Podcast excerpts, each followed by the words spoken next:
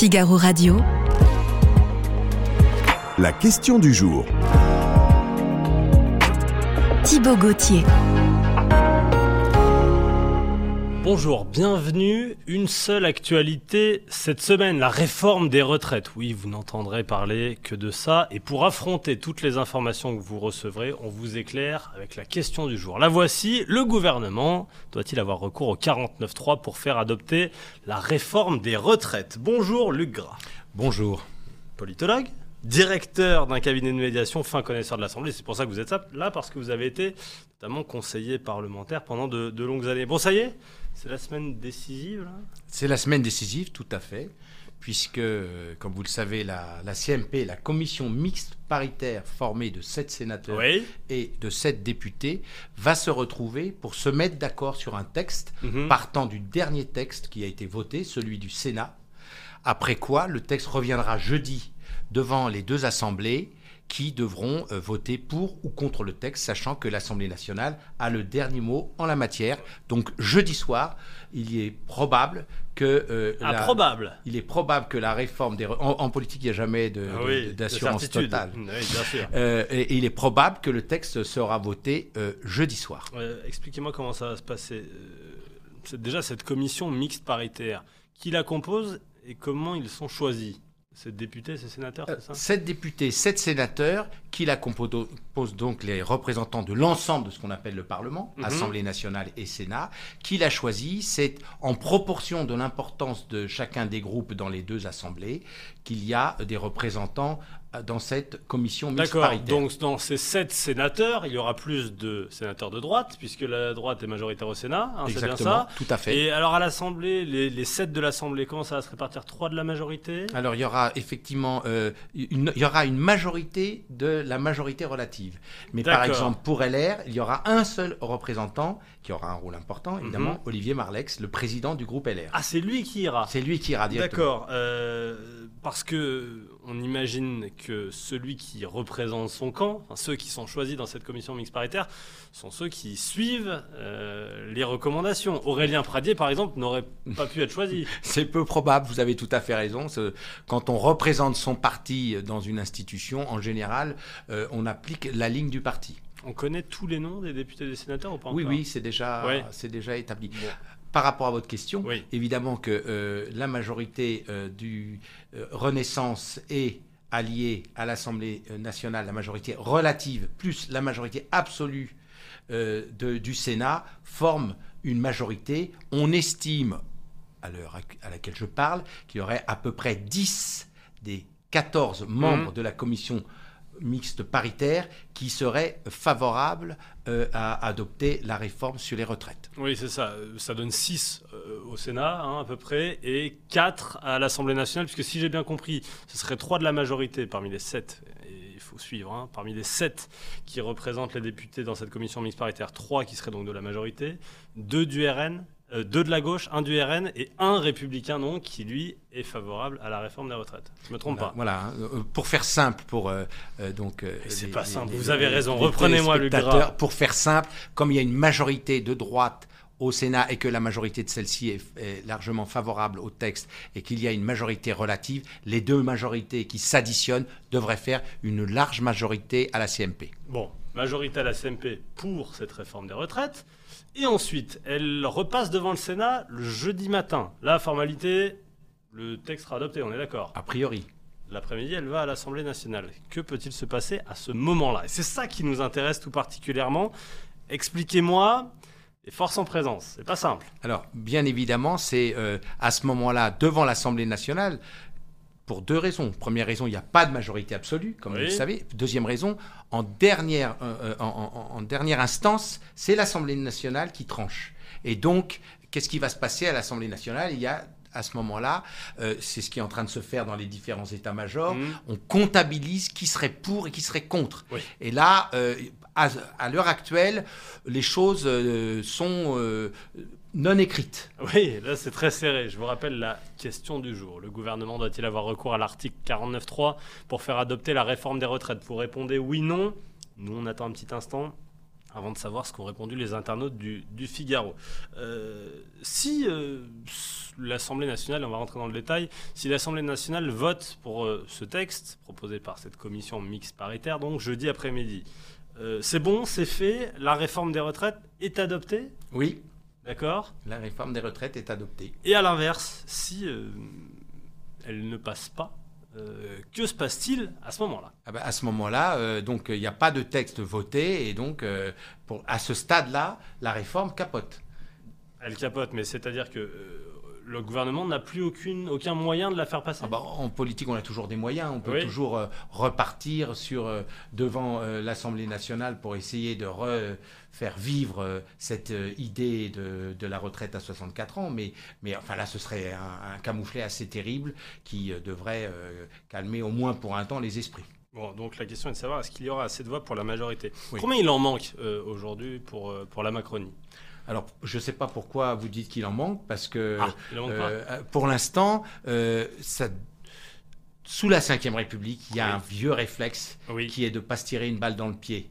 Les élus de la Mhm. majorité qui ont été élus de- derrière euh, Emmanuel Macron euh, vont raisonner en se disant oula, on part vers quoi? Vers une vraie inconnue si on ne vote pas. Donc ça a tendance à quand même rassembler les troupes. Encore que un certain nombre Eh de oui. députés ont dit qu'ils ne voteraient pas cette réforme. Bon, à alors ce vous me dites quand même que théoriquement tous ceux qui ont été élus avec l'étiquette, la bannière majorité, doivent voter cette. euh, On doit rien du tout. Oui. devrait. D'accord, devrait. devrait. Ça fait combien de voix ça? On est. euh, Alors, euh, bah, le problème, c'est que ça s'est un peu érodé, euh, la Ah majorité, surtout la majorité Renaissance. Rappelez-vous que, voilà, et donc on est à, j'avais, j'avais noté ça quelque part, mais on n'est pas, la- on a, on est à peu près à 250 voix. Faut aller, faut aller rechercher 40. en D'accord. Alors 40. fait. C'est 289 qu'il faut. hein, C'est ça, bien sûr, c'est la moitié du. Donc de les la 40, population. euh, au, au jour d'aujourd'hui, on a, selon les dernières informations, Mhm. 30 à 35 députés LR sur 61, en Oui. comptant euh, ceux qui sont rattachés,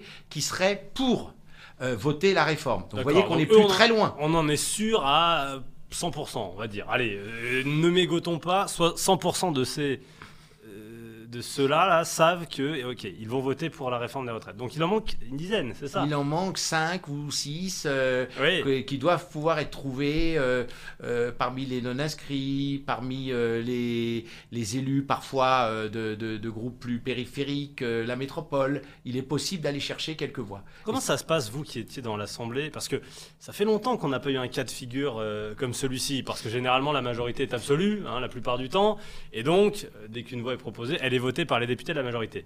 Là, on y va, euh, quoi, député par député, euh, conseiller par conseiller. Comment ça se passe? Racontez-moi les coulisses. Alors, euh, la dernière fois qu'on a, qu'on a eu affaire à une majorité relative, c'était au temps de Michel Rocard. Mhm. Et c'était, en politique, on- n'a pas de limite dès lors que ce n'est pas interdit. Donc, on peut très bien faire miroiter à des députés qu'ils Ah oui. auront l'investiture la prochaine fois, assurément s'ils votent la loi.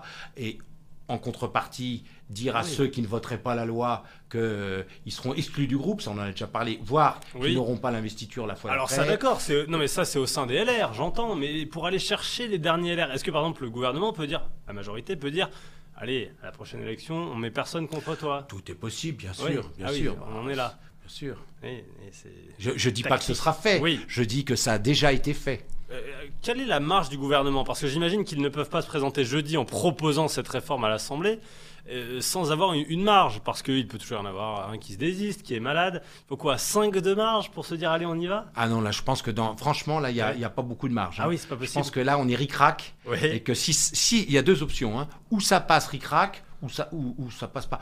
La logique Oui. voudrait que ça passe. Ah, vous venez parce de me que, faire une la palissade. Ça passe ou ça passe pas, hein, finalement. non, mais la, non, mais la logique voudrait Oui. que euh, sous la Ve République, avec tous les outils euh, que l'on a, euh, ça passe. Oui, bon, nous verrons. Mais, mais une fois que ça passe institutionnellement, Oui. L'histoire n'est pas finie. Ah, il y a la rue, évidemment. Mais nous, la question qui nous interpelle aujourd'hui, je vous la rappelle, le gouvernement doit-il avoir recours à l'article 49.3 pour faire adopter la réforme des retraites? Et oui, vous m'avez dit que ça passait ric-rac. Est-ce que le gouvernement est prêt à prendre le risque? Est-ce qu'il doit avoir recours au 49.3 selon vous, Luc Et c'est parce que ça risque de passer ric-rac que la question est excellente du 49.3. Oui. Le 49.3 permet au gouvernement de ne plus avoir cette incertitude quant au vote du texte, puisqu'il n'y a pas réellement de vote. Le texte est adopté sous réserve qu'une motion de censure soit déposée dans les 24 heures Mhm. par le, le ou les oppositions et qu'elle soit 48 heures après votée à la majorité absolue. Donc on voit bien que le 49-3 est fait pour qu'il y ait une sorte de passage en force, mais qui s'inscrit dans les pratiques de la Ve République. Passage en force constitutionnelle. Bien sûr. Alors, je vous le demande, euh, Luc Gras, est-ce que le gouvernement doit y avoir recours? Est-ce qu'il va y avoir recours? Alors, est-ce qu'il doit y avoir recours à l'article? Si institutionnellement il ne veut pas prendre de risques, il faut évidemment qu'il dégaine Oui. le 49-3. Bon. Mais quand Ah, vous me faites un mais. gouverner, c'est prévoir. Oui. Et euh, le, le politique doit évidemment, dans son choix, euh, regarder un peu plus large. Ce qu'il n'a pas forcément fait d'ailleurs euh, depuis le début de cette Mhm. discussion. On sait qu'aujourd'hui, les sondages le montrent, 72% des Français sont plutôt pas favorables à la retraite à 64 ans et 90% des actifs. Donc en réalité, c'est une mesure qui n'est pas très populaire. Donc le gouvernement peut estimer que rajouter l'utilisation, le recours au 49.3 à toute cette situation-là, c'est c'est quand même, euh, on va dire, politiquement et socialement, voire démocratiquement, Mhm. un, peu, euh, un peu dangereux. Alors, si vous étiez Emmanuel Macron, que feriez-vous? Je ne suis pas euh, le président de la République. J'en ai Res- bien, bien à la fonction. Euh, sur ce sujet-là, euh, euh, comme ancien conseiller politique, Oui. je pense qu'il a pris beaucoup de risques Oui, pour une réforme qui va rapporter 10 milliards, oui. qui est une. Il faut comprendre la, la- Vous voulez la- pas me répondre pourquoi hein. il a. J'ai bien compris que vous vouliez pas me Non, répondre. non, mais vous je vais pas vous mouiller. Non, Ah, je vais- mais si- J'attends mais votre réponse, mais je vous parce que vous allez- Allez-y. vous allez- elle va vous surprendre ma réponse. C'est que en fait, euh, cette initiative est faite pour quoi En réalité, Oui. elle est faite pour doper l'économie française en rassurant les marchés. Tout le Mhm. monde le sait bien. C'est parce que la France est en mouvement, selon M. Macron, avec cette initiative de la retraite à 64 ans, que ça permettra de doper l'économie et donc de réduire le chômage, etc. Il faut comprendre la cohérence. À partir de là, le problème, c'est qu'on peut tirer sur la corde, mais il ne faut pas qu'elle cède.